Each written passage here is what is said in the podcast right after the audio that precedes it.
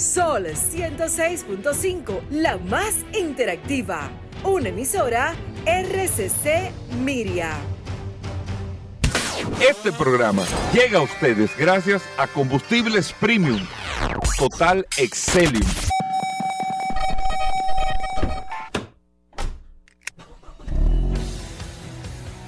Bienvenidos al programa número uno de movilidad en la República Dominicana. Vehículos en la radio. Bien amigos y bienvenidos a Vehículos en la Radio, señores, martes. Gracias a todos por estar en sintonía con nosotros compartiendo hasta la una de la tarde, siempre después del sol de la mañana, con tantas noticias, tantas informaciones de este maravilloso mundo de la movilidad todo lo que tiene que ver con el sector de vehículos. Usted lo conoce aquí en este espacio Vehículos en la Radio. Hoy que hablamos de gas, hoy que hablamos de mecánica, hoy que hablamos de eh, la ley 6317 con Daris Terrero, pero hoy como cada día, que tocamos todos esos temas relacionados con este maravilloso mundo de los vehículos. Mi nombre es Hugo Veras, un placer estar compartiendo con ustedes en el día de hoy y darle de inmediato la bienvenida a Paul Manzueta que está con nosotros aquí con el WhatsApp del programa, Paul. Gracias Hugo, gracias como siempre por la oportunidad que me das de compartir contigo todos los días en este programa Vehículos en la Radio. Hoy es martes 17 de mayo, señores. Gracias como siempre por la sintonía y a todos los que se conectan a través de la herramienta más poderosa de este programa, Vehículos en la Radio, el maravilloso WhatsApp, el 829-630-1990. Es una herramienta poderosa porque usted puede eh, de manera, eh, sin tener que doblarle un brazo a nadie, usted puede confirmar si eso que le están vendiendo, que le están diciendo, o cualquier situación que le pueda pasar a su vehículo, usted tiene la forma de cómo usted solucionar o de cómo buscar ayuda y esa es la idea principal de esta herramienta que nosotros hemos puesto a su disposición, el WhatsApp de vehículos en la radio. Hoy le prometemos un programa sumamente interesante, lleno de noticias, informaciones, novedades, invitados. Paul, ¿qué ha pasado con la Cybertruck? Eh? Eh, con la camioneta de Tesla, eh, brevemente. no, no, simplemente lo que se ha quedado es un tema más que todo yo creo que de capacidad de producción. No tiene la capacidad instalada. Todavía. Todavía. Yo creo que no ha sido, no ha tenido la, la, forma de ellos poder quizás entrar a ese nuevo segmento y comenzar a producirla, porque evidentemente toda esta situación lo que ha traído, ellos no dan abasto con la producción, entonces no, no tiene sentido comenzar a inventar con un modelo porque tú tienes prácticamente todos los modelos que tú fabricas vendidos. Entonces, yo creo que es un tema de, capacidad de fabricación en estos momentos con el tema de Tesla y la Cybertruck. Bueno, muchas cosas interesantes. Miren, eh, para que entendamos lo siguiente con el tema del mercado dominicano, y hay muchos datos, muchos temas que nosotros como, como, como clientes, como consumidores de República Dominicana, tenemos que saber, tenemos que entender no es ni una ni dos veces que uno mismo aquí en el programa se pregunta, ven acá, ¿por qué fulano de tal no trae tal modelo de vehículo? Que lo están vendiendo en Europa, lo están vendiendo en Estados Unidos, que lo vi en este mercado. ¿Por qué ese vehículo que pudiese ser un éxito en la República Dominicana no lo traen? ¿Por qué eh, tal empresa no empieza a traer los vehículos eléctricos de su marca que otras personas lo están trayendo? Y ustedes saben qué es lo que pasa, cómo es que se comportan los mercados. Y quiero hablar un poquito eh, para que entendamos de la industria. Los mercados o los fabricantes automotrices van definiendo estratégicamente dónde ir dirigiendo. No son, no, no, no es una, no es una decisión que depende exclusivamente eh, de República Dominicana o de un representante, usted representa una marca y usted quiere, no es que usted quiera solamente traer este modelo de esta marca de vehículos que usted representa, es que el fabricante le dé la disponibilidad de ese vehículo y que ese vehículo esté adaptado a las condiciones de esta región o de estos mercados. Por eso los mercados se, eh, se comportan por regiones, las marcas trabajan por regiones, ¿Por qué se los digo? Porque por eso en muchas ocasiones usted ve que hay muchos modelos de vehículos que vienen incluso aquí a República Dominicana con motorización diferente. Usted dice, no, el versión americana viene con este motor y el versión que viene para esta región, vamos a decir del Caribe, de Centroamérica, de Latinoamérica, viene con otro motor. ¿Por qué? Las condiciones de los combustibles. ¿Por qué no vienen tal vez eh, algunos vehículos que están en versiones europeas con un Euro 6? Porque nosotros todavía tenemos un combustible con un Euro 3 de casualidad. Esa Euro 3, Euro 4, Euro 5, Euro 6 son las nomenclaturas que tienen los motores para el tema de eh, no solamente la contaminación, sino la eficiencia en la quema de combustible, el tipo de combustible que se utiliza y por eso no los traen. porque son vehículos que con las cualidades que tienen mercados como el nuestro pueden fallar técnica y mecánicamente hablando y por eso no se traen. Por eso es sumamente importante eh, amigos oyentes del programa, entender, entender cómo se comportan los mercados al momento de usted tomar una decisión de la compra de un vehículo nuevo usado, pero de la compra de un vehículo, incluso amigos oyentes, hasta el tipo de neumático, las gomas, Aridio lo he explicado mil veces, las gomas que van a un mercado de Europa, aunque sean de la misma marca, no es el mismo tipo de neumáticos que vienen a mercados como el dominicano. Hay un dato muy interesante para que ustedes sepan, es con el tema de las camionetas, las camionetas de trabajo.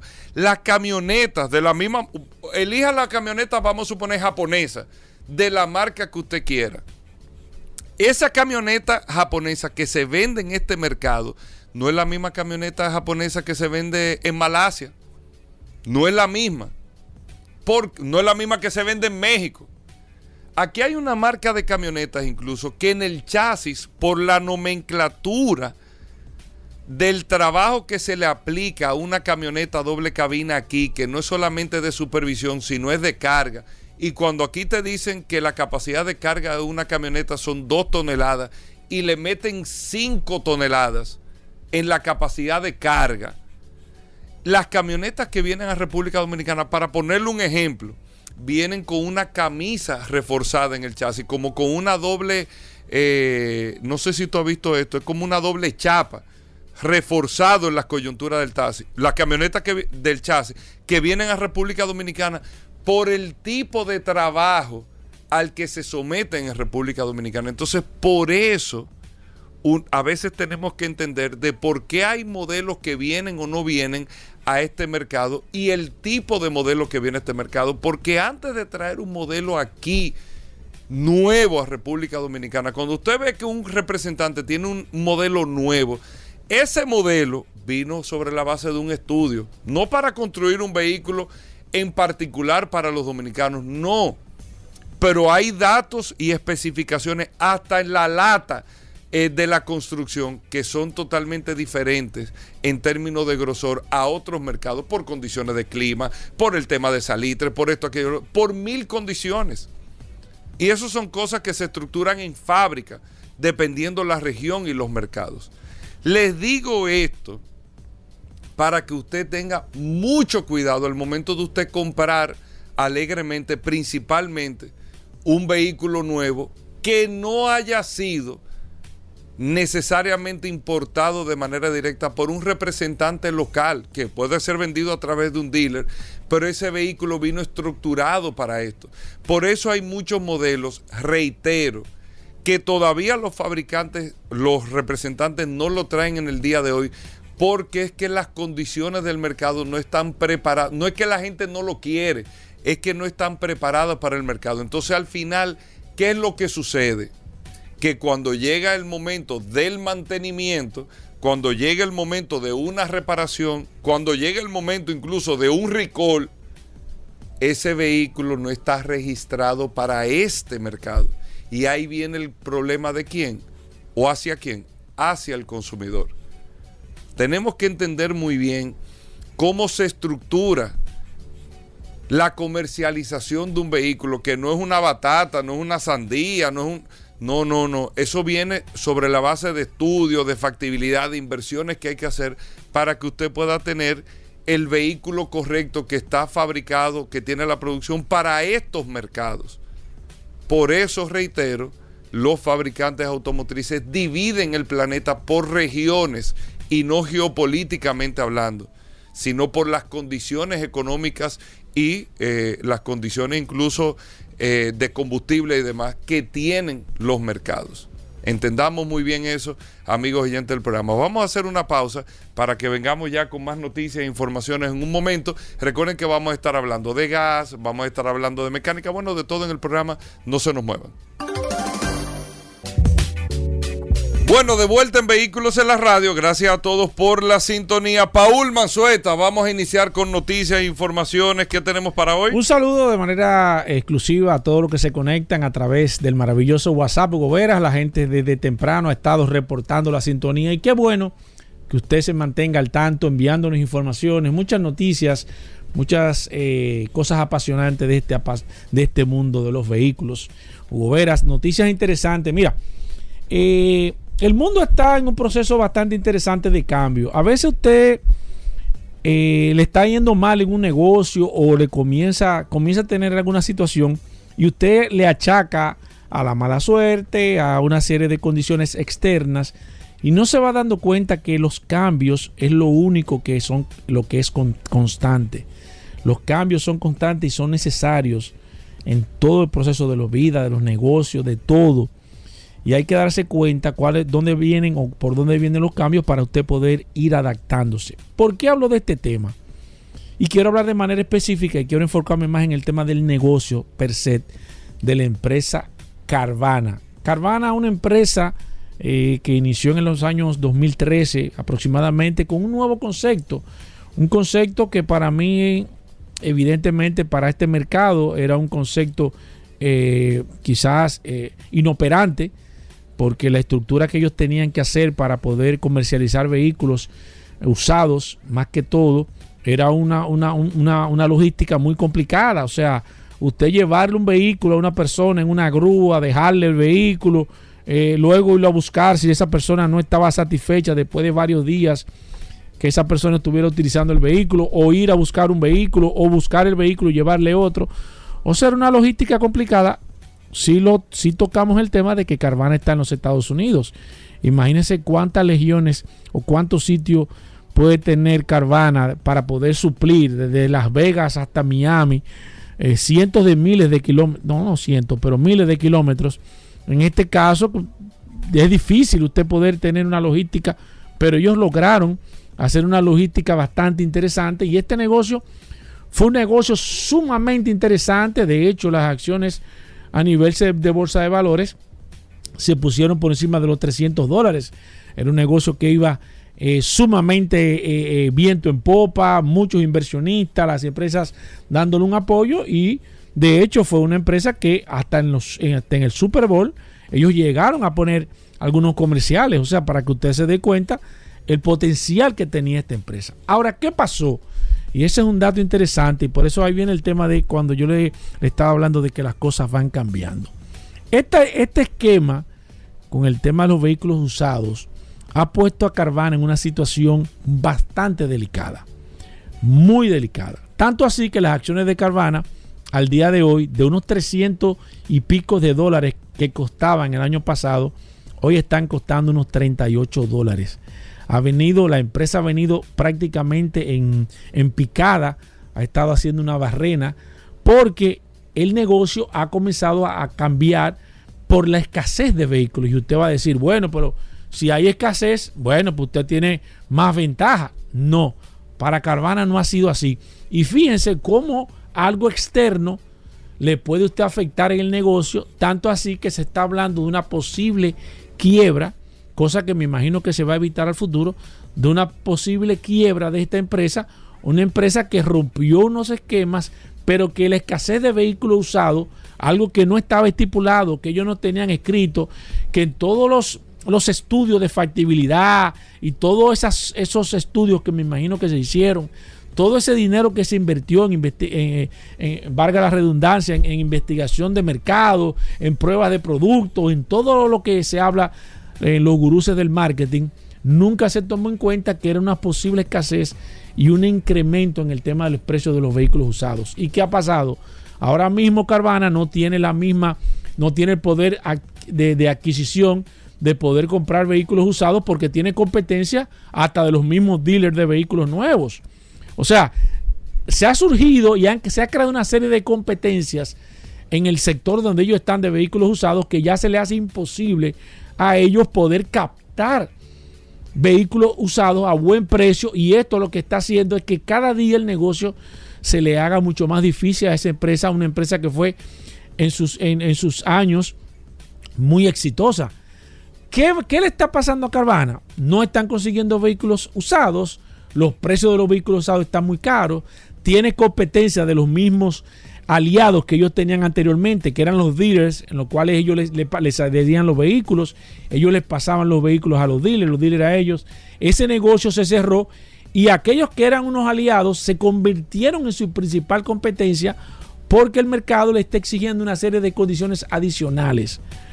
Por eso, y ahí voy a terminar con mi, con mi comentario, usted tiene que tener y tiene que saber y tiene que estar preparado porque Depende para donde venga el viento, usted tiene que colocar sus velas y tiene que darse cuenta de que lo que hoy es una ventaja, mañana se puede convertir en su principal desventajas, desventaja y empresas que no estuvieron preparadas o que no están preparadas para esta situación se están viendo en condiciones complicadas. En estos momentos, si usted está en una condición complicada o su negocio, usted ve que está decayendo, que le están dando, es que los vientos están cambiando. Usted simplemente tiene que darse cuenta hacia dónde van las cosas y este sector va a cambiar de manera eh, drástica en los próximos años. Se lo estamos, nosotros se lo hemos estado advirtiendo hace muchísimo tiempo. Las cosas van a cambiar. No es que el negocio se va, ah, este negocio se dañó. Yo no, ya, ya, ya, no. Es que los cambios traen eso. Usted tiene que estar preparado para usted cambiar, para usted poder adaptar, para usted venir, poder venir y, y buscar un nicho y seguir, porque el mejor ejemplo de lo que es una empresa exitosa hace un año, hoy quizás es una empresa que está como Carvana al borde. Increíble, increíble. Que, que Carvana innovó, yo tú te acuerdas hace unos años que fue en el Super Bowl que ellos salieron, sí, sí, sí, salieron con la población, muy interesante el esquema de ellos, pero esos son los negocios ahora. Increíble. Esos son los negocios como van eh, eh, cambiando la participación. Por último, eh, no, básicamente eso, la gente me está preguntando, los negocios ahora mismo a nivel general, los negocios que, que, mayor rentabilidad o que mejor negocio están haciendo, evidentemente, son los dealers de vehículos usados son los que mayor rentabilidad están ganando a nivel de todo, de bolsa de valores, de, reportando excelentes ingresos, porque ellos han entrado a otros nichos interesantísimos, le han ampliado muchísimo el rango de, de, poder hacer negocios y ese negocio que ha tenido la flexibilidad y la, y la, y la posibilidad de moverse a otros mercados son los, son los negocios que están funcionando, señores. Hoy, hoy, hoy por eso que usted tiene que, ser. Puede ser como Carvana el año que viene. Puede ser, fecha, ¿eh? exacto. Usted puede, tiene que ser flexible y tiene que proyectarse a lo que va a venir en el futuro. Bueno, nosotros vamos a hacer una pausa. Vamos a hablar de gas. Carlos Lara con nosotros, nuestro amigo de Auto Gas en un momento. No se nos mueva. Bueno, ya estamos de vuelta en Vehículos en la Radio. Como le habíamos dicho, el sector más gaseoso, el segmento, no sector, el segmento más gaseoso del programa. Carlos Lara, nuestro amigo de Autotecnigas, la gente que más sabe de GLP para los carros de gas. ¿Dónde están ustedes? la principal está en la calle Las Avillas, número uno, esquina Doctor de Filló, en Los Prados. Estamos en Miraflores, frente al Radio Centro, ahí en Santiago también. Y en la marginal, al lado de Enrique Motor en Eway. Tenemos tres, tres, centros de servicio. El teléfono de la tienda. 549-4839. Con el 809-549-4839. 549-4839. Y el celular de Carlos Lara directo, después que se termine la sesión. La, última vez lo solté solo, sin tu pedido. Sí, ¿Y, ¿Y, tu celular? 809-899-6747. 809-899-6747. Preferible que me escriban, porque a veces por eh, el volumen de por el WhatsApp, es más fácil. Exactamente. 809 899-6747. 899-6747. Vamos con preguntas, amigos oyentes. Usted nos escribe al WhatsApp eh, de Vehículos en la Radio. Cualquier pregunta que usted tenga de GLP, de su vehículo que le quiere poner todo esto, 829-630-1990. 829-630-1990 el WhatsApp y ya Paul eh, va a responder las preguntas. Así que ya lo saben, vamos a arrancar, Paul. Vamos con el WhatsApp 829-630-1990. Preguntas para Carlos Lara de Autotecnigas. Si usted tiene alguna, alguna inquietud, lo puede hacer a través del WhatsApp en estos momentos, el 829-630-1990. Voy con la primera. Dice, buenas. Favor de darme la tasación de los siguientes vehículos para instalar un sistema de GLP. Para un Camry 2015 y un Camry 2009. Muchas gracias. Eh, buen día, primero.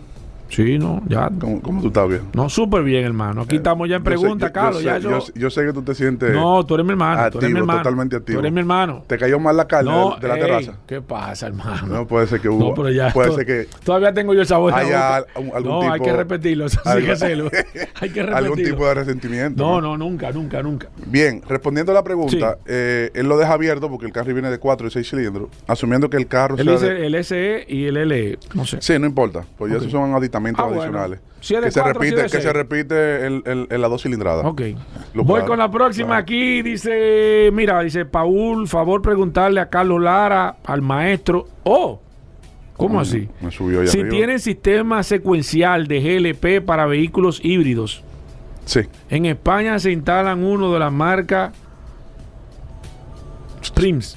sí, Prince, sí, claro. Ok. Nosotros tenemos. sí. ¿Ustedes tienen aquí? Mm. ¿Y eso? ¿Y cómo se, cómo se instala un sistema Tú sabes- tú sabes- un vehículo híbrido? No, en esencia, porque tú sabes que el motor es híbrido, como lo dice el nombre, tiene dos, dos motores. Tiene Exacto, uno eléctrico exacto, y tiene exacto. uno de carburante. Ajá. El de carburante es eventualmente un motor multipunto, o sea, de inyección indirecta, normal, como cualquier otro. Lo que ¿Y- sucede ¿Es es un motor de un carro normal o un motor más pequeño, Carlos? él tiende a ser más pequeño, claro, un poquito más pequeño. Ahora, ellos lo que hacen es que cuando el vehículo está por debajo de los 40 kilómetros por hora, eh, dígase en la ciudad, está el motor eléctrico siempre y cuando tenga la batería. Si la batería sí. baja de nivel promediado, entonces entra y prende el motor de gasolina. Eventualmente, cuando tú lo vas a poner en gas, eh, es lo mismo. Lo que el sistema se programa para que cuando el motor igual esté apagado, Se pa- el sistema. para el sistema de, de- de GLP. Igual. Eh, eh, replicando completamente el sistema hace, original. ese- eso se hace conectando a la computadora, me imagino, para que. sí, sí, claro, claro, no, no, no, todo es integrado al, ne- vamos a decir, Ahí no hay ne- un switch de que, que tú tienes que darle. no, no, no, en lo absoluto. Di que dale, que prendí el motor. Sí, correcto. No, entonces se hace no, automático. automático. Igual que como se te termina el combustible, Exacto. tú te enteras que cambió por el sonido, pero ya le hizo el cambio automático y tú no sientes nada. Exacto. Sigo aquí a través del 829-630-1990. Hablamos con Carlos Lara de Autotecnigas. Dice, buenas, eh, ¿por qué los motores GDI no se le ha No se podido convierten, o no no, se se, convierten, le no puede se poner sistema de gas y, y- y- de gas y qué función? No sé. Bien. ¿Por qué no se le ha Eh, podido Ya poner? eso lo hemos hablado. Sí, pero que la gente- Para la gente hay que, la- hay que Hay que ayudarle, hay que, la hay que refrescar la memoria. Sí. El motor GDI es un motor de inyección directa. Ningún El inyector, el inyector está dentro de la recámara del cilindro. Sí. Y eventualmente cuando tú paras de funcionar e inyectar gasolina, el inyector se reseca y se daña eh, por, por no tener el funcionamiento. Y como el sistema es dual, que necesita de la gasolina, entonces eso es lo que lo, lo hace más complejo. Pero hay, Hay, hay algunos modelos que se, pueden, que se pueden convertir. es más costoso, Carlos. es más costoso. como un- ¿Qué tanto? Un 30, 40%. Un 30 o 40%. Mm. Sigo aquí. Y el ahorro es menor, porque en los sistemas que sí se pueden convertir, o los motores que sí se pueden convertir, perdón, O sea, que el ahorro también es menor y el sistema es más caro. pues, es más costoso, sí, porque tiene que inyectar gasolina cada cierto tiempo, aún funcionando en gas. O sea, manda un pulso, por- Sí. para poner un ejemplo, cada un minuto y medio, un minuto. Le mando un chiquete de Manda un gasolina. chiquete de gasolina con el fin de mantener aumentada la, la- la inyección. Para la que no se vaya a para que dañar. no se vaya a dañar. Sí. Saludos. Por curiosidad, ¿se le puede poner gas a un vehículo diésel? Eh, técnicamente, en algunos modelos es posible, pero en generadores estacionarios, no en vehículos de motor. Principalmente si la inyección es electrónica. No se puede. Muy complicado. El Y, vehículo y- y- diésel. y no son, sí, y no son sistemas dedicados, son sistemas duales. Y si es dedicado, es, no usa diésel, nada más gas. O sea, los generadores, las plantas eléctricas, tú puedes convertir un motor diésel dedicado a gas solamente. ¿En serio? Sí, claro. Convertirlo a ciclo Otto, o sea, de, de explosión interna. Ah, Con pero yo no ignición, sabía con eso, ignición. Sí, claro. Se puede. Y, y, Y hay kits no que venden para eso. No porque, bueno, el motor diésel trabaja a una compresión mucho más alta que la- los motores de gasolina. Exacto. Sí, o sea, el doble, 25 a 1, 20 a 1. Mientras que un motor de gasolina promedio 8 a 1. Pero y no daña el motor, eso es solamente un sistema que venga diseñado para diésel que solamente trabaja No, en porque gas. hay que cambiar pistones. Y, Ah, sí, hay que cambiar pistones. ok. Hay que poner un sistema de ignición. Hay que poner bujía. O sea, un kit, pero, pero ya estamos hablando de generadores de 100 kilos, 200 kilos, 300 kilos. Que hace sentido hacer esa conversión. Ok. Por la inversión que, que conlleva. Ah. Y la modificación. Exacto, porque hay una inversión en pies y demás, no sí, correcto. Pero, pero eventualmente eso se prorratea en el ahorro. Porque, Po- porque realmente al final es un ahorro claro que sí. Claro que sí. Sigo aquí, déjame Y ver. lo hace más también con gas natural. También. Se- pero como aquí no hay, perdona, como aquí no hay No, gasoducto, tranquilo. como aquí no hay gasoducto, y, y normalmente el GLP es el, el más viable para transportar y almacenar, no, no es complicado su logística, pues también lo hacen con GLP. Mira, tú sabes que me estuvieron preguntando en estos días, que casualmente esa pregunta no está aquí, pero quiero hacértela porque dice, eh, me, escribió un oyente en estos días, me dice que si tú tienes conocimiento de que hay, hay algunas estaciones de gas, de gas natural que la están quitando, como que, como que no le están dando el calor a la- al tema de- del, del gas natural. Eh, como me, no he enterado por las redes ¿Tienes sociales. alguna información tú, Carlos? Me- que eres me- más informado aquí. Sobre el sistema de... ¿Qué, qué está pasando con eso? ¿Por qué te Eh, ríes, hermano? No, no, Calié, no, que te llegan las informaciones. No, básicamente llegan solas eventualmente. Sí, Lo, lo que sucede es que vamos a decir que hay una burbuja posiblemente o poco interés del sector, no hay incentivo, no Exacto. hay volumen. Entonces cuando yo como No, empresario, no yo como empresario, porque tú me dices a mí que yo tengo que invertir 500 mil dólares ¿cuántos carros van a ver? para yo, para yo ver posiblemente el retorno de la inversión en 20 años, Sí, tú lo piensas. exacto. Y más me imagino que para el interior, que es mucho más complicado. porque Sí, tampoco- porque los equipos, todo lo que es alta presión es costoso, muy costoso. O sea, la diferencia, por ejemplo, de tú habilitar una estación eh, a GLP, ¿Con por cuánto se invierte? Para tener una idea, Mm. entre una estación de GLP y una estación de gas natural en inversión, ¿cuál sería el, el la, la proporción. Sí, la proporción. 5 a 1. 5 a 1? 5 a Por 1. razón la están quitando. Sigo aquí. Mm. Sigo aquí. Dice Carlos, ¿se puede desconfigurar la computadora de gas por haber jompeado un carro o por haber quitado la batería? Si la computadora tiene algún tipo de problema en el EEPROM, o sea, que no está reteniendo eh, la información que se le está guardando, sí, puede votarla. He visto casos que sucede. Eh, pero no es lo correcto, o sea, no es lo habitual. Se No. supone que cuando tú desconectas, si se guardó la configuración anterior, debe de mantenerse. Igual. Aunque tú, aunque tú desenergices la línea de, de alimentación.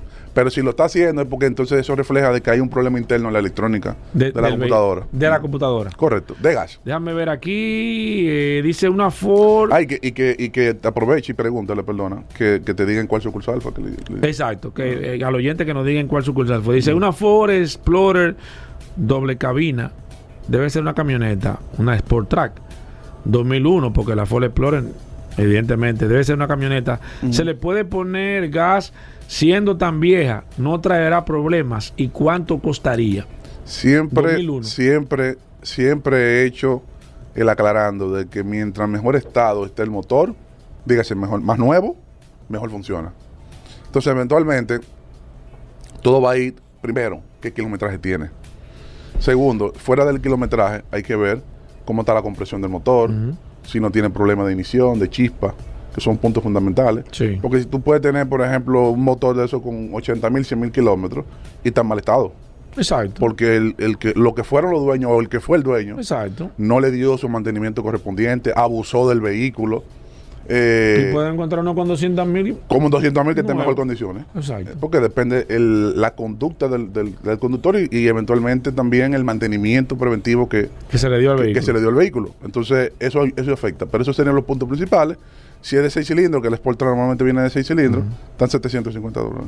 Sigo aquí, dice Carlos, ¿qué tan costoso saldría un equipo de gas para un Jetta 2013?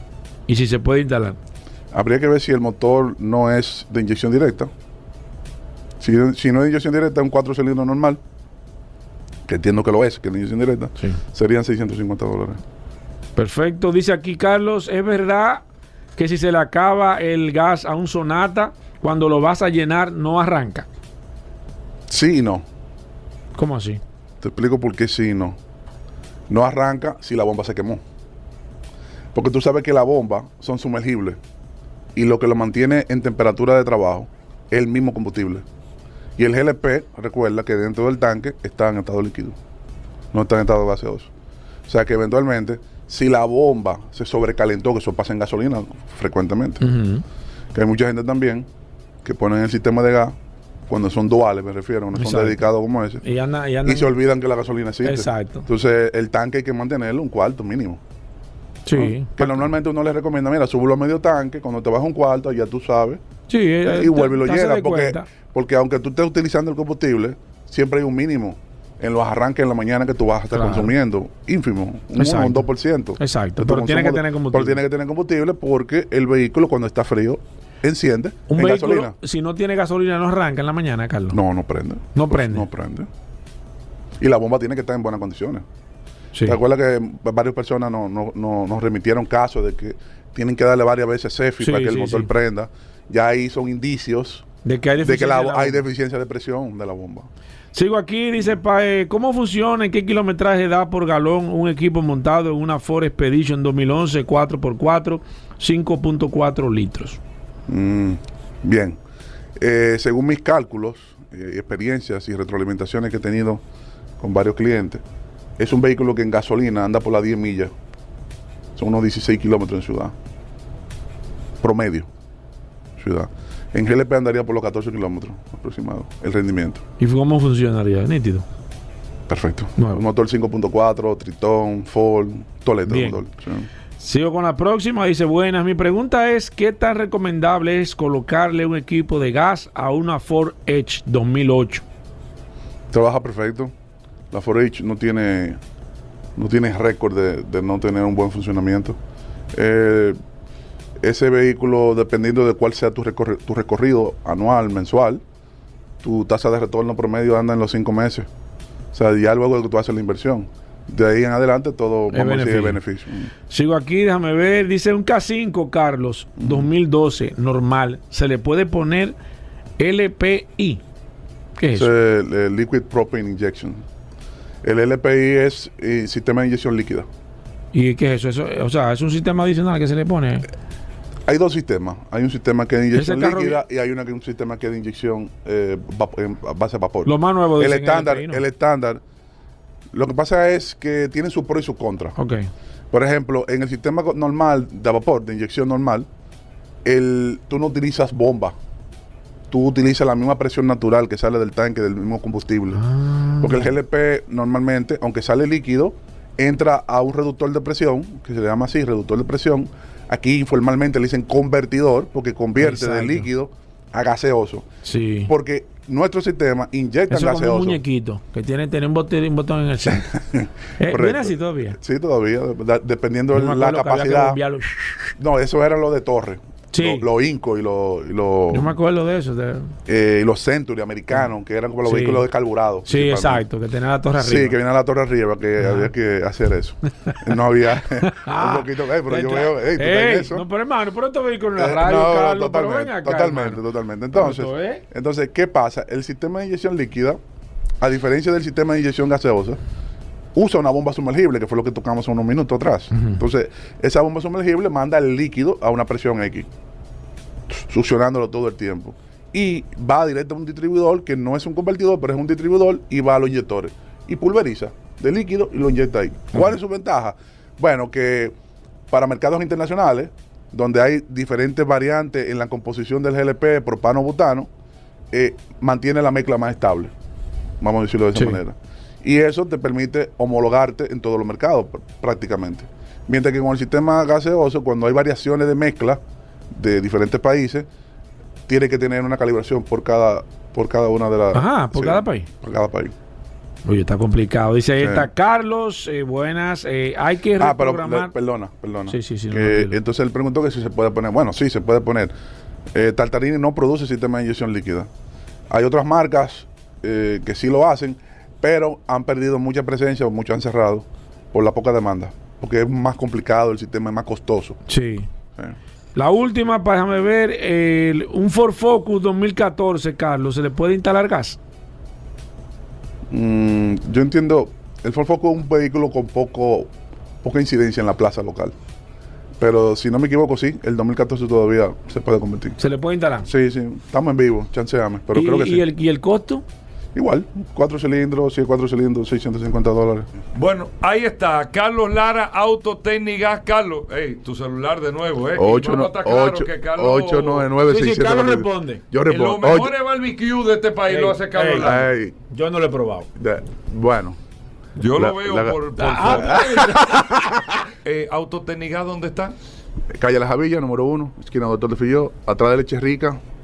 829 No, 809. 809. 809 549 4839. 549-4839. 809-549-4839. ¿Y tu celular? 809 899 6747.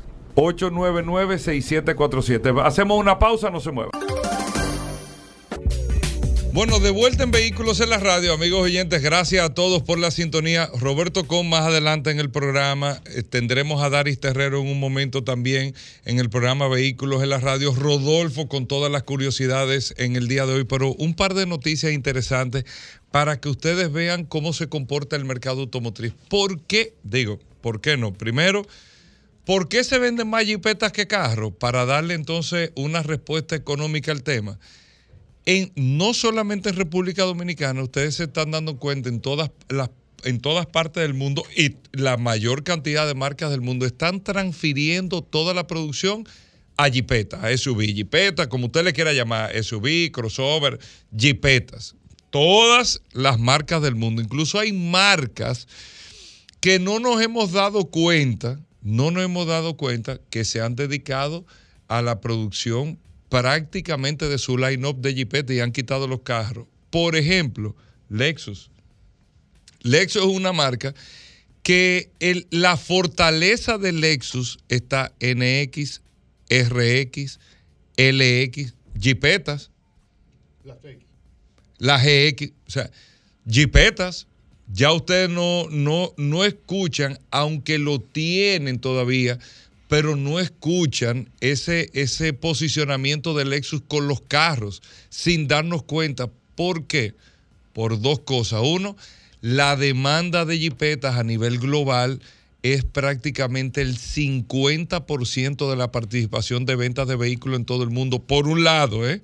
El tema, fíjense que vamos echando un lado cada vez más el tema de los automóviles para la jipeta, pero por otro lado, y esto es lo más interesante, y ahí empieza a tener mucho más sentido, una jipeta, un SUV de la misma categoría de un carro, para, para que tengan una idea, un clase S, un clase S y la GS, que es la jipeta de la misma categoría, el mismo rango, el mismo tamaño de Mercedes-Benz, la jipeta en términos de rentabilidad deja un 33% promedio más que el carro. Hacer la jipeta para el fabricante le es más rentable que hacer un carro. Un Corolla a un Corolla Cross, el fabricante Toyota gana más dinero, no porque sea ni más caro ni más barato, sino en términos de producción, al final le hace más rentable. 33% más ganan los fabricantes haciendo los SUV que haciendo los carros, aparte de que lógicamente el comportamiento de la gente va sobre el consumo de la jipeta. Que, digo, estoy dando informaciones. ¿eh? Eso no, de que no lo No, eso no está- tú no lo estás leyendo, busque, ¿eh? No, no, por Dios, no la lo noticia. Para que hay gente que comienza a decir punto y coma. No, joder, no, no, sí. Es un dictado. Sí, sí. Por otro lado, coma. Exacto. ¿Qué otra información? Mira, Pablo? otra información, señores. Nada, que es el organismo que se encarga de regular eh, en los Estados Unidos eh, parte de lo que tiene que ver con el tema de los vehículos, le ha hecho una solicitud de urgencia nada más y nada menos que al Congreso de los Estados Unidos para que incluya el tema de los robos de catalíticos como si fuera eh, un robo penal, como si fuera prácticamente federal, es, la, es la, el término que debe utilizarse como se, se, utiliza en los Estados Unidos, como si fuera un delito federal, porque los catalíticos y el robo de los catalíticos se ha convertido en una verdadera epidemia que no solo le está haciendo a la industria automotriz perder millones de pesos, sino que las compañías de seguros, y esta información es interesante, y creo que debemos de tocarla con Félix Correa mañana, Hugo Veras, a ver si realmente los seguros están incluyendo el tema de los catalizadores, porque aquí en la República Dominicana, aunque no se tienen datos lamentablemente estadísticos con el tema del robo de los catalizadores, sí te puedo decir que recibimos una andanada de personas que reportan que le están robando los catalíticos y no sé si las compañías de seguros lo están incluyendo, pero si no lo están incluyendo, y ese dato le vamos a preguntar a Félix Correa, deberían de hacerlo porque eh, los catalizadores, señores, son piezas muy, muy costosas a nivel general. Es una pieza mecánica.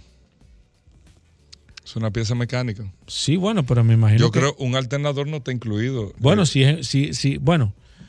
Te eh, roban un alternador, eso no está incluido en el seguro. Sí, bueno, pero la, goma de repuesto es una cosa que está Eso es otra cosa. Está externa y, y, te la cubre. Eso es otra cosa. Se podría y quizás incluir. Habría que hablar. yo no, no domino mucho el tema.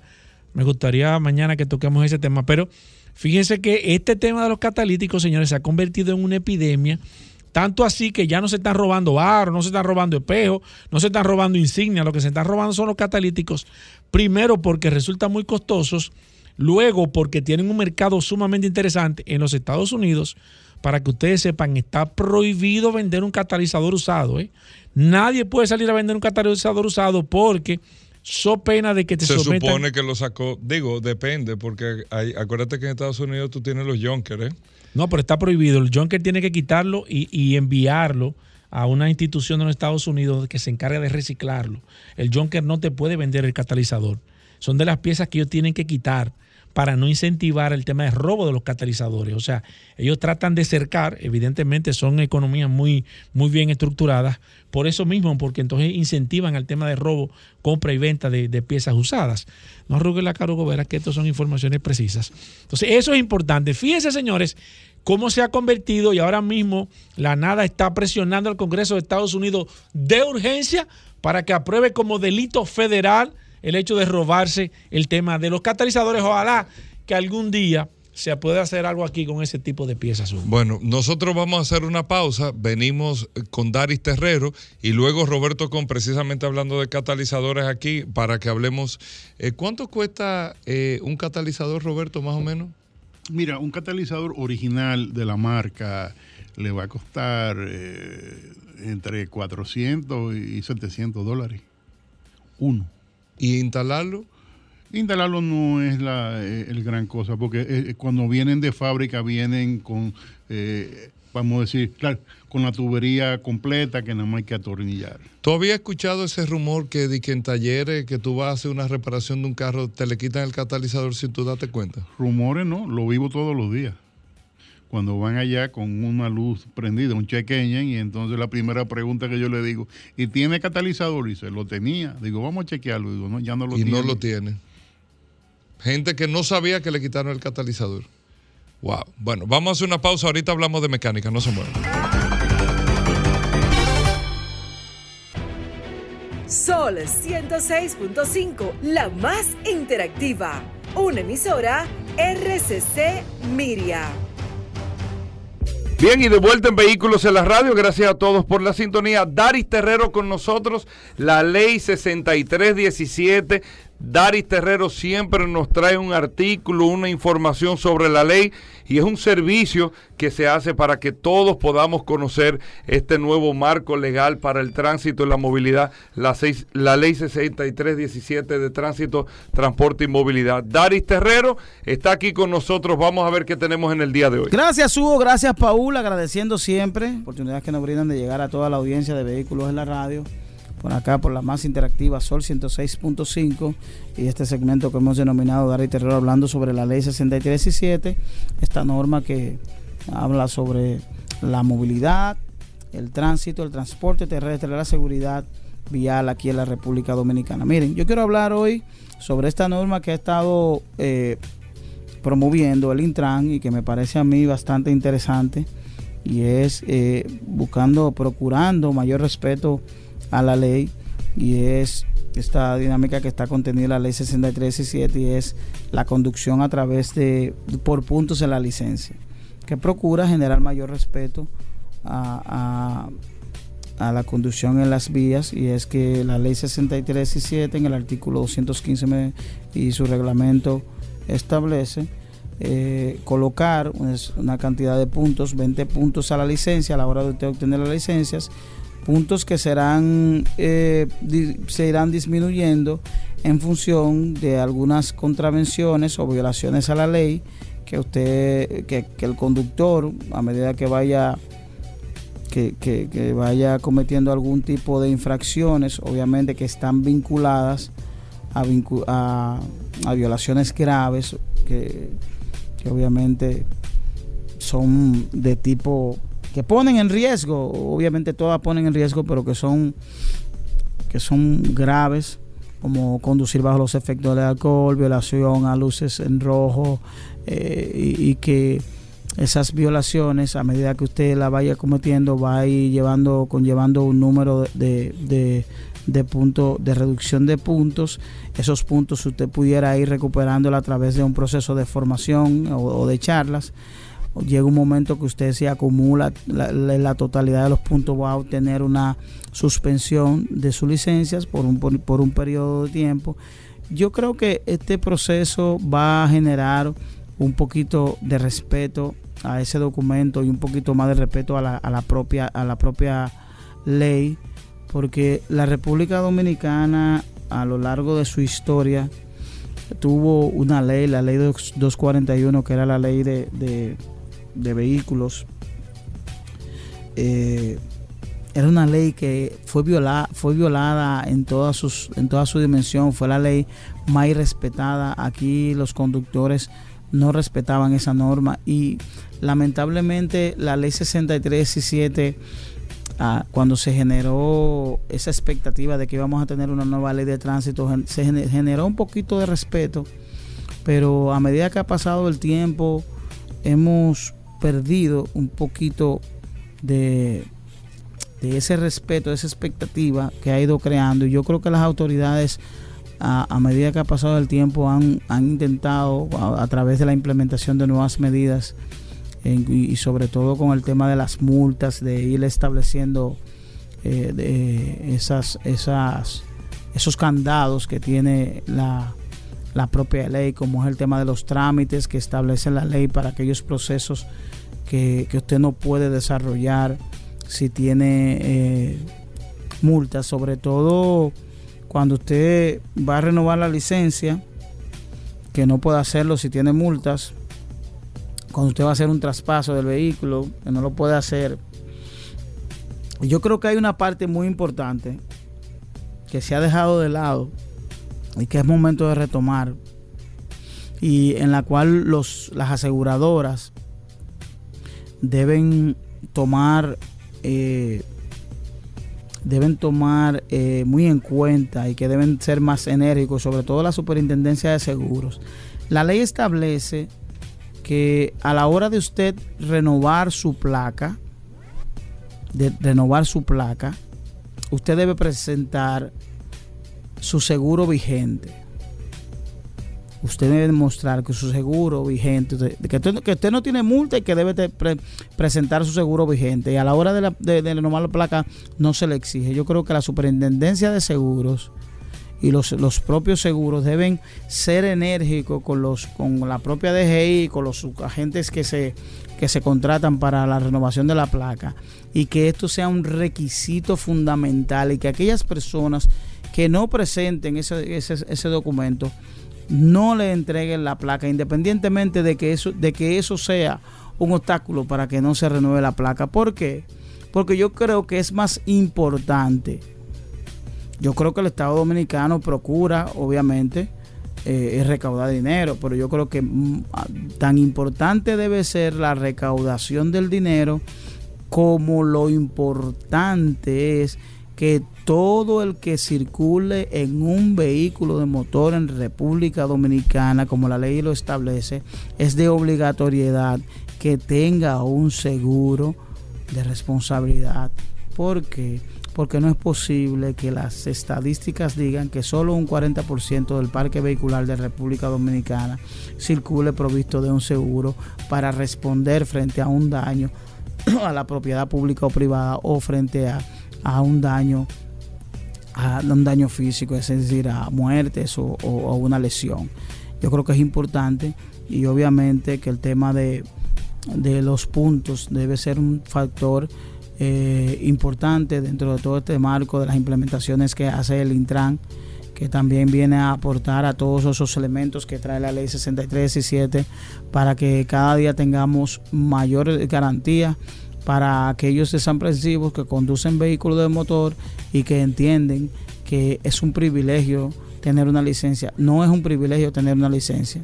Tener una, licencia es una, una, responsabilidad. Tener una licencia eh, es un privilegio que usted se le otorga. Es decir, cuando un, cuando un ciudadano le otorgan una licencia de conducir, el Estado está depositando sobre usted una responsabilidad de que usted tiene que tener. Es como si usted tiene un arma en la mano. Porque si usted no, administra esa arma con la responsabilidad de vida, se pueden perder vidas. Entonces, por tanto, eh, todo lo que se pueda agotar para que esa arma tenga los seguros correspondientes, el Estado debe hacerlo conforme a las herramientas que tenga. Hay una herramienta de esas, son las, las, las multas, los puntos y todo, todo, todo este tema de la fiscalización, la, inspección técnica, todo lo que el Estado debe hacer para que ese, esa arma, que es un vehículo, eh, eh, eh, se lleve conforme a los, a, a los, a, los parámetros que, establece la norma. Por tanto, qué bien que, que a través del Intran se está trabajando con este tema de los puntos, se está en procura de la implementación de la inspección técnica vehicular y de todo lo que es la ley en sentido general. Qué bueno y que, y que la ciudadanía lo pueda entender. Nosotros, nosotros entendemos obviamente que haya un poquito de resistencia partiendo de que en el pasado se había trabajado de manera irregular en la imposición de multas, de que había agentes que, de, que, que no, tienen, no tienen un criterio, una formación en términos del establecimiento de la fiscalización. Yo creo que también debemos trabajar en esa parte de que la DGC debe trabajar en la formación de los agentes de la DGC, de que no todo el mundo conoce la ley y que aplica la norma conforme a un criterio de responsabilidad y transparencia. Yo creo que de ahí también debemos, debemos trabajar. Yo creo que también la DGC y otras instancias deben trabajar en la formación y en la publicación de la ley, de que el ciudadano conozca también los criterios de la ley, de que se conozcan las multas, de que el ciudadano conozca sus deberes, de que sus derechos, de que los, los artículos de la ley deben estar publicados, de que las multas deben estar publicadas. Por eso yo, yo he querido trabajar en un, en un, en un manual de multas que, que pueda estar disponible para que la gente entienda sus, sus violaciones, para cuando un agente lo, lo, lo fiscalice sepa. Eh, cuando la gente, eh, la gente debe comunicarle al, al, al ciudadano qué, qué, qué artículo está violando para que haya para que haya también un proceso de transparencia. Por tanto, yo creo que vamos a trabajar de cara a todo ese proceso de transparencia y que tengamos cada día unas vías más seguras y que haya un proceso, obviamente, de menos conflicto en las vías de República Dominicana. Bueno, Dari Terrero, ¿cómo te seguimos? Nos pueden seguir a través de Dari Terrero 1, tanto para Instagram como para Twitter. A través de nuestro WhatsApp pueden enviar sugerencias, fotos y cualquier imagen que tenga que esté vinculado al tema de la movilidad, de la imprudencia que ocurre en República Dominicana al 829 421 7758. Bueno, gracias Daris Terrero. Hacemos una pausa. Venimos en un momento. Estamos de vuelta. Vehículos en la radio. Sol 106.5, la más interactiva. Una emisora RCC Miria.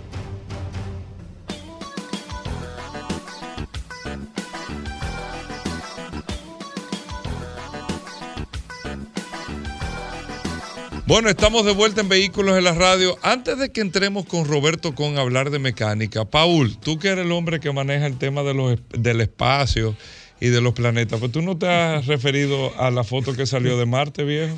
¿Qué foto? A la foto de la puerta, viejo.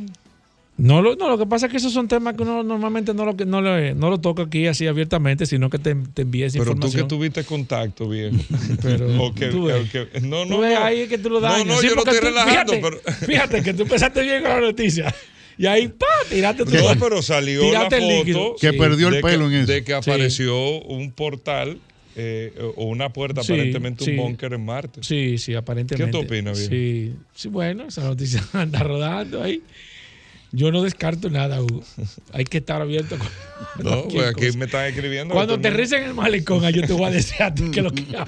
Bueno, Yo te voy a dar eh, eh, va- vamos a hablar de mecánica. Roberto con nosotros, Roberto con con nosotros aquí en Vehículos en la Radio.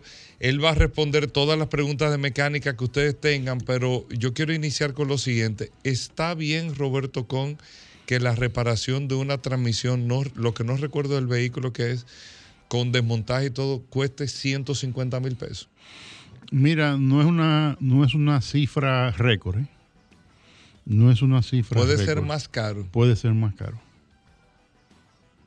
Porque es que eh, hoy en día eh, la tecnología de, por ejemplo, CBT, la tecnología CBT, las fábricas, eh, lo- lo- los fabricantes de vehículos pensaron cuando idearon esta transmisión que iban a resolver un problema. Y lo que hicieron fue agravarlo y crear más grande, porque con una transmisi- transmisión tradicional, las reparaciones nunca van a lle- a lle- a llegar ahí, ni siquiera en la vida útil de 30 años del carro. Pero la- las transmisiones CBT no se supone que son más efectivas. Mm, No, son, son carísimas para reparar y muy difícil de reparar. No es, no es eh, común encontrar eh, alguien que haga un trabajo bueno en esa transmisión. La mayor cantidad de vehículos modernos no están trayendo transmisión Están CBT. trayendo transmisiones CBT, sí. ¿Cuál es la diferencia de la normal y la CBT? Mira, una normal eh, te va a hacer eh, los cambios. La CBT trabaja así a, a grosso modo para Ajá. que la gente lo entienda. Trabaja como si fueran dos conos con una correa en el medio que de- dependiendo de las revoluciones va cambiando de La- posición para hacer los cambios. Para, hacer, para tener más fuerza o menos fuerza. Exacto, entonces eso va comandado por una computadora y una serie de selenoides que cierran y abren pasos de aceite para que eso se logre.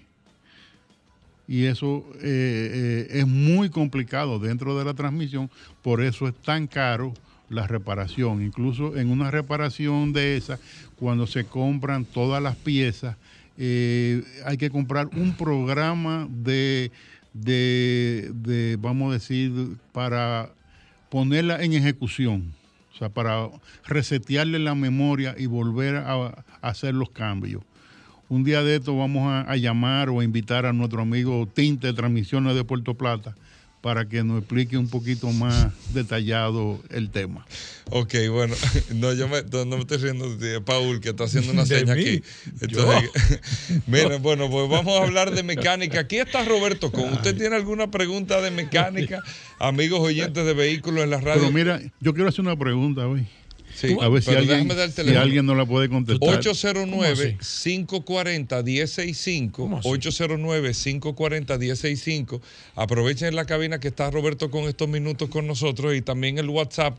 Usted nos puede escribir el 829-630-1990. ¿La ¿Cómo pregunta así? cuál es? ¿Cómo así? ¿Por qué la policía cuando anda patrullando, o sea, que no va persiguiendo a alguien, van con, si es de noche, van con la centella prendida, anunciando que van por ahí? Bueno, eso es un tema Yo creo que eso es como- es un la dejamos en el aire, la dejamos en el aire. con. ¿Sí chip. ¿Pero qué es esto? ¿Sí buenas? No entiendo esto. Eh, bueno, pues una pregunta para el maestro. Sí, adelante. Yo tengo un cajito, un Corolla 2000, ¿y por qué me vibra mucho cuando yo pongo el aire? Eh, ¿Por qué te vibra mucho? Primero hay que chequear a ver si las revoluciones, si el sistema de, de compensación de carga del motor está funcionando. Y segundo, chequear los soportes, a ver si no, no están muy malos. Los soportes del motor. Del motor y transmisión. De- ok. Son cuatro. Por eso, esas son las, las dos causas que pueden hacer que vibre. Las principales. Ok. ¿Sí, buenas? Buenas. Aquí está Roberto Con. Sí, eh, una pregunta. Lo que mantiene la, la batería con energía todo el tiempo es el alternador. Sí, señor.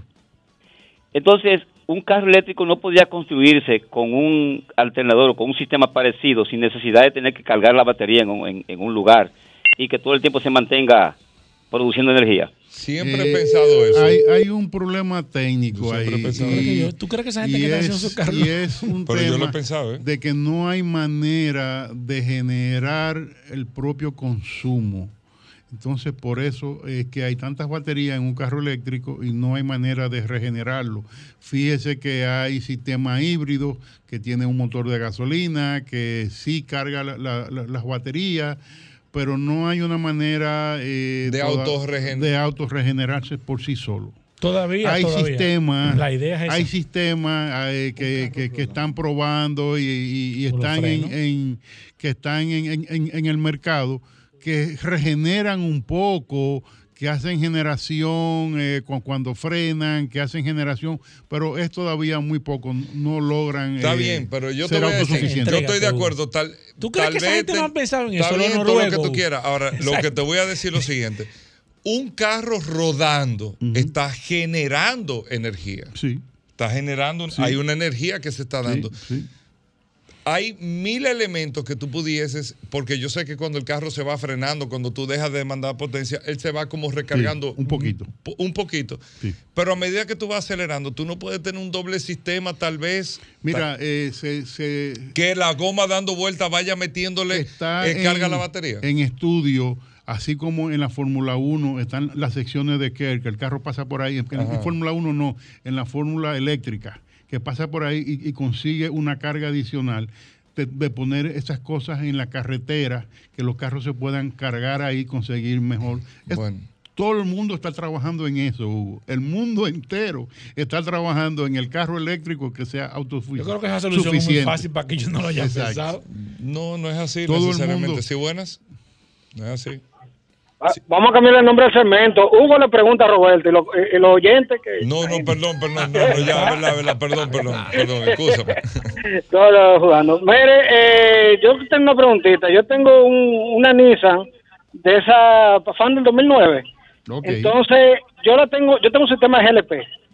Entonces me dio un código en GLP de que mis, eh, misfire, sí. Pero no solo lo hace en GLP, en, en gasolina no lo hace. Ok, en, en GLP el sistema, eh, el, el GLP es más exigente con el sistema de, de ignición, eh, chispa, bujía, cable, coil.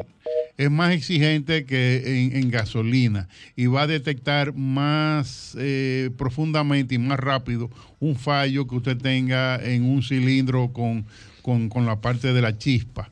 En esa guagua yo le diría otra cosa, chequeese a ver en la ignición que no tenga un poquito de juego el eje de la ignición, que eso pasa eh, con frecuencia en la Pathfinder. Perfecto. Vamos con estas y buenas. Sí, buena. Hola. Hello. Sí, hola. yo tengo una Forescape 2012 y la he llevado a varios sitios porque me prende la luz del ABS, pero me han dicho diferentes versiones y no he querido hacer lo que me han dicho porque en realidad no me siento conforme. Quería saber eh, si la podría llevar allá donde usted o qué usted me recomienda. Ok, sí, se la, se podríamos chequear. Estamos en la avenida San Martín 300 y nuestro teléfono es el 829-342-5821 para que me llame para ag- agendar una cita. y ¿Pero se qué la podría ser? Tú sabes, tú sabes. Podría ser eh, en la Escape, podría ser eh, muchas cosas. Podría ser el módulo, podría ser los sensores. eh, Tú sabes el cuál, es, cuál es la solución que le dan, eh, apagarlo y a la mala, eh, Exacto. quitarle eso. Entonces, Y recordar, le quitan que- el sistema de seguridad de la bolsa de aire. Entonces, que, que esta sección llega eh, gracias a Petronas. Petronas, el aceite de los grandes eventos. Vamos con estas y buenas. Buenas tardes, qué bueno que logro comunicarme. Hugo, eres lo mejor en la radio. Gracias, mi querido Eh, hermano. Mira, yo, tengo una Nissan Qashqai 2015 que me está dando problemas con el aire acondicionado. El, el aire, el compresor le entra y sale. Cuando a él le parece entra y cuando le parece sale. ¿Qué puede ser eso? Habría que... que Uno de los mejores sistemas de climatización lo tiene la habría Qashqai. que, que, que mirarlo a ver qué está pasando, si hay algún sensor que esté sacando el compresor por Eso puede ser el termostato que esté malo también, No, no, pues, el, el- el compresor del aire acondicionado. Por eso el, el termostato es que entra el que le aire acondicionado. Puede ser que, que no El lo que le esté- termostato entra. O sea, sí, ah, porque bueno, tiene un el relay del, de la, del aire, un Por relay. eso hay que leerlo Sí, para ver un relay. qué- no, qué yo está te voy, yo voy a decir aquí. Perdóneme, Yo le voy a decir, pero aquí estamos adivinando No, eso, no, porque no, si la gente está llamando, o sea, ¿qué puede ser eso? Hay que leerlo. Mira, podría ser desde un sensor de presión, podría ser un sensor de, de, de, Llévate de mí, Hugo. de temperatura dentro de la, del habitáculo. Que yo he bregado con aire. ¿Me entiendes? Puede ser que el motor tenga algún problema y la computadora central saque el compresor para que le haga menos carga. Es un tema electrónico. Es un tema Eso es relay, eso es relay, Hugo. Llévate de mí. Está bien, pero el tema es, eh, Paul, yo sé que No, tú sabes, no me pero el mecánico eh, eh, No, lo que pasa es que Entonces, A No, veces de oído así. Roberto Pa- sabe Paul- mucho. Va- vamos a tener en, en- en- en- en el taller de Injector A Paul, Clinic exacto. un Sí. día a la semana, Paul, para que No, resuelva tú todos me llamas, tú me llamas. Tú que tú yo te digo. Vamos Roberto va a decir, yo voy a Sí, decir bueno. exacto qué es lo que hay. Buenas. Sí. Díganos, señor. Sí, hermano. Yo tengo una Forest K 2017 y resulta que en días recientes fui a hacer el abastecimiento de combustible y cuando llené el, el tanque, cuando fui a prender la No quiso prender. no sé, se quedó dando cefi Sí. el, Eso el chico de la bomba me dijo que debía esperar como 20 minutos y luego hacerlo, pero es la primera vez que la guagua me hace Ok. Sí. Primera, ¿Por qué eso, Roberto? primera recomendación. Cuando ya tenemos, que antes no era así, pero ya tenemos en todas las estaciones las pistolas inteligentes, para ponerle un nombre. Cuando esa pistola dispara, nosotros, y, me incluyo, échale un chimán, cuádralo ahí, eh, redondéalo, échale dos, eh, 50 más para que, para que esté en número redondo y se sobrepasa el nivel del tanque y cierra unos ductos de la recirculación de gases del sistema del tanque de combustible y vienen esos problemitas. Hay veces que el sistema tiene una falla y también lo hace sin que se sobrepase la llenada del tanque, pero andan por ahí, andan juntos. El tema es no, no rellenar No más de lo que te dice De la lo que se, del que se dispare, exacto. Ya tú me, tú me, tú me miras, que yo te digo sí o no. Tú me das la autorización. Tú no, Ok. Hugo, que me mira. Pero es eso, ¿sí buenas? Buenas tardes. sí, buenas. Buenas, mira, eh, yo tengo una Ford Explorer 2009, límite. ¿Qué pasa? Que a veces yo voy corriendo con el aire encendido y si la ataco la jipeta, ella como que me tumba el aire, como que el aire suena como que está encendido, pero como que lo manda para otro lado y cuando la suelto, que la dejo de atacar, ella como que comienza a tirar aire normal, Aire frío. aire frío, sí, pero cuando tú la atacas, deja de tirar, no Cuando tira usted no, la pisa, Ajá, cuando la piso no tira nada y cuando la suelto comienza a tirar aire. ¿qué pasa ahí, Roberto? El compresor está saliendo por algún motivo que hay que leerlo. Hay que ver si alguien le, le trabajó ahí y cogió una energía pa- para el compresor de otro sitio que no era el indicado. Hay que ver si, si no es la computadora que está sacando el compresor por algún motivo. Porque es que ya todas las Pues, cosas... Lo que pasa es que se supone si está demandando más potencia, el compresor le toma potencia al motor. Pero en un Explorer estamos hablando de un motor grande, no estamos hablando de un i10 o, o de un carrito de tres cilindros, que sí lo hace. Lo hacen. Sí, lo hacen. Pues la única manera de acelerar. Ok. ¿Tú entiendes?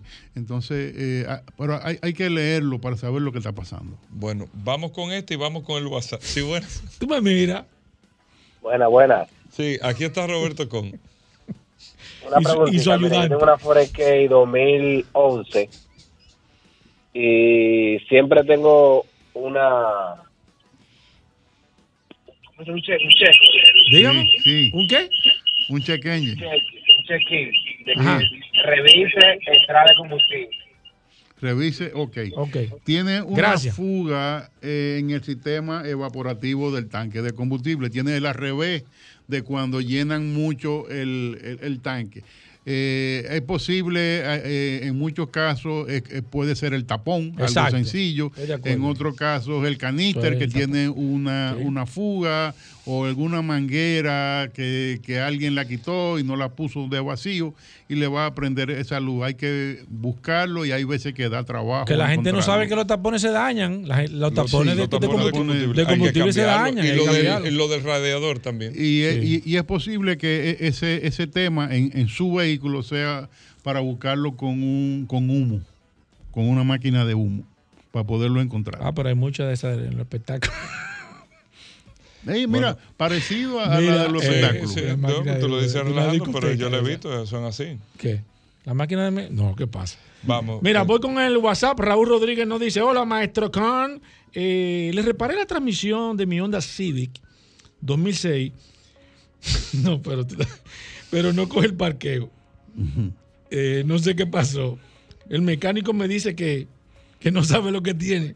¿Qué puede estar pasando ahí, maestro? Mira, eh, en el parqueo, justamente en el parqueo, en la mayoría de transmisiones, no me conozco. eh, eh, Pero no quedó bien reparado, Roberto. Perdón, no, no me conozco eh, la de Honda Civic en específico, pero normalmente el parqueo es mecánico. Y si no coge el parqueo es que algo quedó Suelto.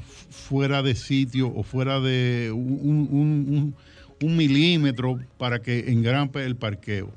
Hay que ver eh, lo que está pasando ahí, o si no, los casquillos desde el varillaje también. Bueno, Roberto Con, ¿cómo nos Nada, comunicamos estamos en? Avenida San Martín 300, Injector Clinic, en- donde tenemos el, el teléfono, el 829-342-5821, donde hacemos chequeo para compra, check engine, leemos eh, mantenimientos Mercedes, eh, trabajamos mucho Ford, tren delantero, freno, lo que usted necesite, Injector Clinic, Avenida San Martín 300, con el 829-342-5821, donde pueden llamar y tenemos WhatsApp para que agenden su cita. ¿De qué Bueno, tú te ríes? Gracias. No, no, ¿De tú qué estás tú estás pasado. riendo? Di que, oye, eh, Roberto, di que hasta- leen hasta la taza. No, mentira, vamos a una pausa. Viene Rodolfo, no se mueven. Vamos con curiosidades en Dios vehículos en la radio. Ay, Dios mío. Ya estamos de vuelta. Vehículos en la radio. Sol, Sol 106.5. La, la- la más interactiva. Bueno, de vuelta en Vehículos en la Radio, amigos oyentes. Gracias a todos por el honor de su sintonía en este espacio hasta la una de la tarde, que siempre esperamos la última parte para hablar de todas las curiosidades que trae el curioso. Aquí está Rodolfo Hernández con nosotros en Vehículos en la Radio. Enfocar primero la parte de Magna Oriental y Magna Gasco, que son los que distribuyen con autos clasificados Hyundai, BMW y Mini, tanto en la zona oriental en Gasco. Rodolfo, bienvenido. ¿Cómo va el inventario? Ya a final de mes dijiste que llegaban Tucson a final de mes, ¿cierto? Así es, primeramente saludando como siempre a todos los radioescuchas de Vehículo en la Radio. Gracias a la Resistencia Mansueta por hacernos mejor cada día más. Y a ti, Hugo Veras, por la oportunidad que nos brinda de estar aquí. No apoye eso. Bueno, la, la- compartiendo. No apoye Recuerden que Magna tiene su nuevo showroom de autos clasificados en la zona oriental, en la avenida San Vicente de Paul, esquina Doctor Octavio Mejía Rical, con una amplia exhibición de la marca BMW, Hyundai y Mini. Nuestros teléfonos 809-591-1555. Nuestro WhatsApp 809-224-2002. Tenemos vendedores certificados por Hyundai Motor Company y BMW Internacional que lo harán vivir una experiencia inolvidable al momento de usted adquirir uno de nuestros vehículos con nosotros. Recuerda que tenemos allá para entrega inmediata la BMW X525D de dos filas de asiento desde 89.900 dólares. Tenemos también la X5 en package, tenemos la X5 híbrida, tenemos la X3 en package. Todo eso disponible Disponible allá en el showroom para que usted vaya, la conozca, hagan usted drive si así lo desea y adquiera la BMW con nosotros. La mejor garantía del mercado, señores. Cinco años de garantía o 200 mil kilómetros, lo que ocurra primero. Y lo bonito es que los primeros 40 mil kilómetros o tres años están totalmente incluidos los mantenimientos. También le damos la oportunidad de si quiere extender los mantenimientos incluidos desde ahora, usted tenemos diferentes planes donde usted puede llevar los mantenimientos incluidos hasta 100 mil kilómetros o 5 años. Así que Pero incluido están los 3 años y 40 mil eso ya está incluido dentro del precio de venta. Pero si usted quiere pagar la diferencia, tenemos una tabla donde le damos, para que usted diga, porque hay mucha gente que cuando compra un vehículo de alta gama, se preocupa mucho por el costo del mantenimiento. Y con nosotros usted puede decir, bueno, los primeros tres años, 40 mil kilómetros son gratis. Yo quiero extender los mantenimientos incluidos hasta los 5 años y hasta los 100 mil kilómetros. Y usted lo prepaga desde ahora, que le sale mucho más económico, con una economía de un 30 a un 35% aproximadamente. Y ya usted sabe que usted no va a invertir un centavo en el mantenimiento de su BMW. ¿eh? Eso solamente con nosotros. También tenemos para entrega inmediata la Hyundai Staria de 12 pasajeros, automática diésel, la Hyundai Staria Panel Bank de 3 pasajeros con capacidad con la otra parte de carga y tenemos también la mecánica diésel de pasajeros. Estamos entregando también los camioncitos H100, entrega inmediata, este eh, poderoso de batalla, como dice Paul, con cuatro gomas simples para usted poder subir por lo elevado, 10 pies de chasis en cama, desde 21.995 dólares. Las Hyundai Venue eh, de un tono, nos queda una azul solamente, ya entregamos todas las demás, una azul que usted puede adquirirla hoy por 23.995 dólares. Para final de mes, ¿qué tenemos? Santa Fe S de Esa es la botones semana que viene. va a estar- tiene que estar llegando al país si no hay ningún retraso. Hasta ahora va todo bien. Tucson S también estamos recibiendo. Y también tenemos los chasis de la Cantus Full y Cantus Lux Semi Full, Gran i10 y la Santa Fe Entry Model de, desde 41.995 para el mes de agosto. Es decir, que con nosotros usted puede planear el vehículo que usted necesita y ya usted programa para cuándo se lo vamos a entregar. Y te reciben el vehículo usado, todo.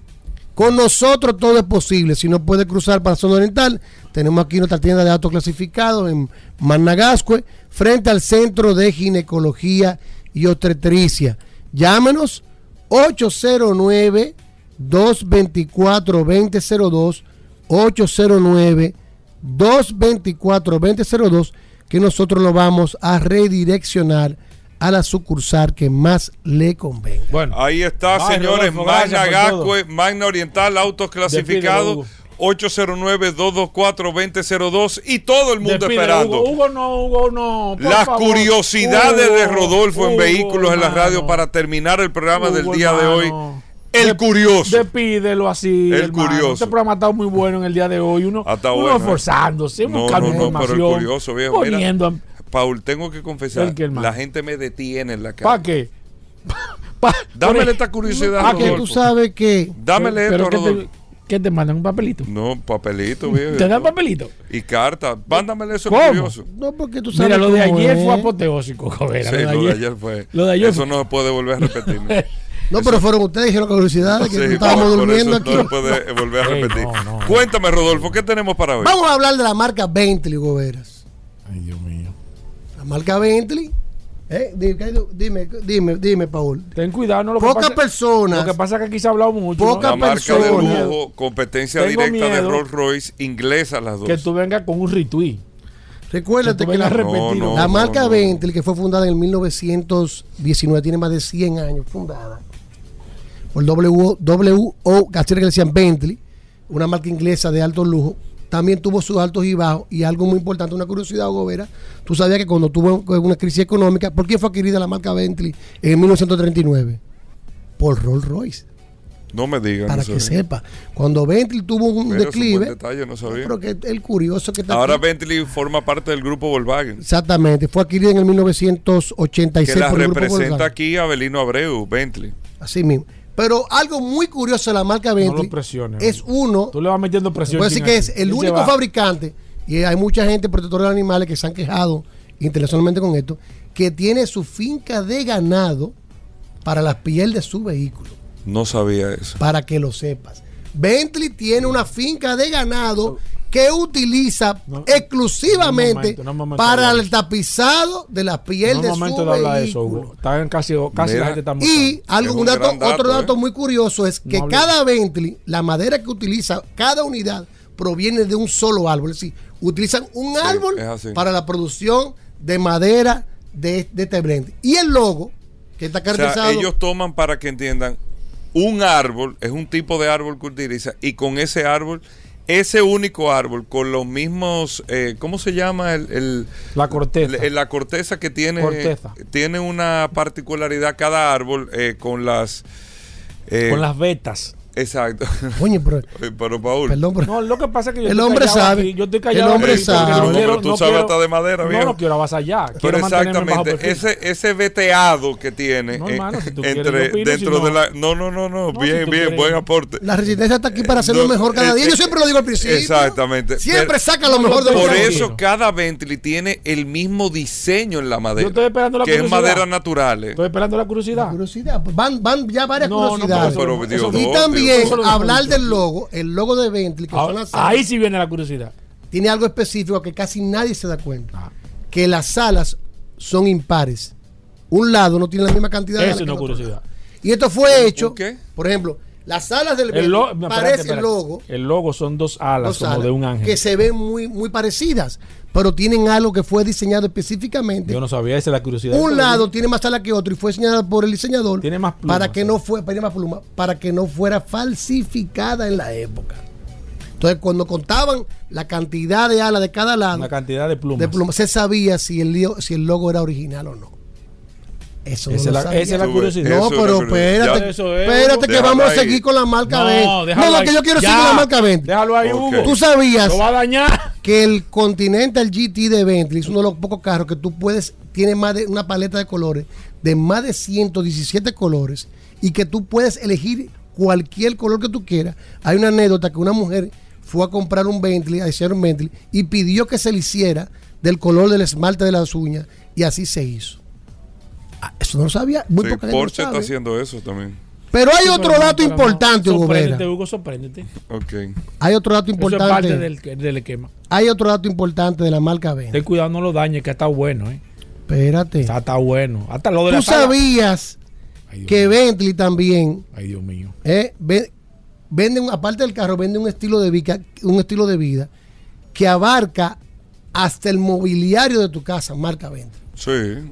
Ellos te hacen, ¿Y por qué tú dices que sí? Sí, pues Sorpréndete. ellos tienen tienda de no, muebles. pero sorpréndete porque Pero- tú. Sí, como que eso es normal. Sorpréndete. Bueno, eh, eh, Pero bueno, ven acá, pues es verdad, es verdad. este pero ellos tienen diseño, muchos diseños Sí, de muebles, sorpréndete. carísimos. Yo no sabía. eso. no, y esos diseños eh, tienen los colores y combinaciones parecidas al vehículo que tú eres propietario.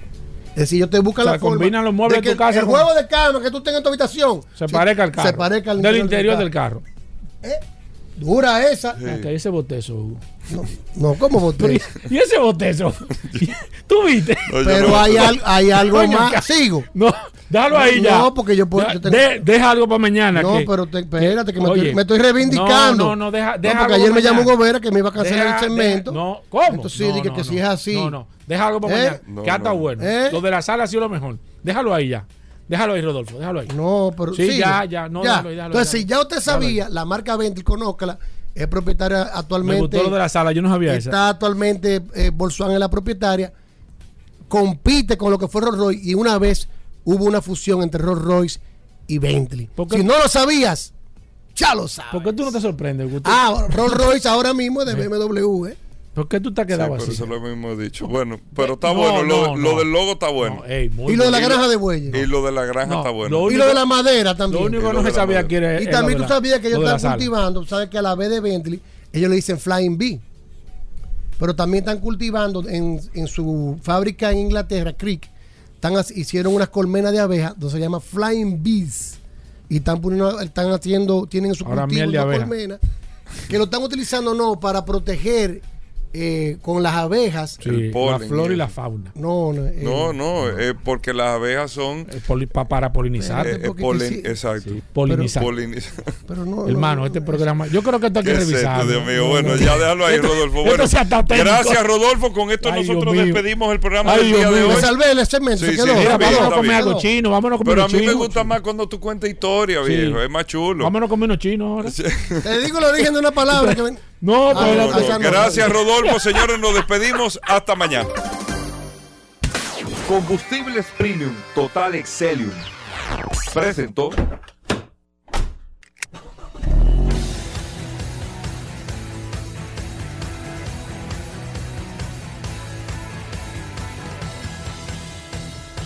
Vehículos en la radio.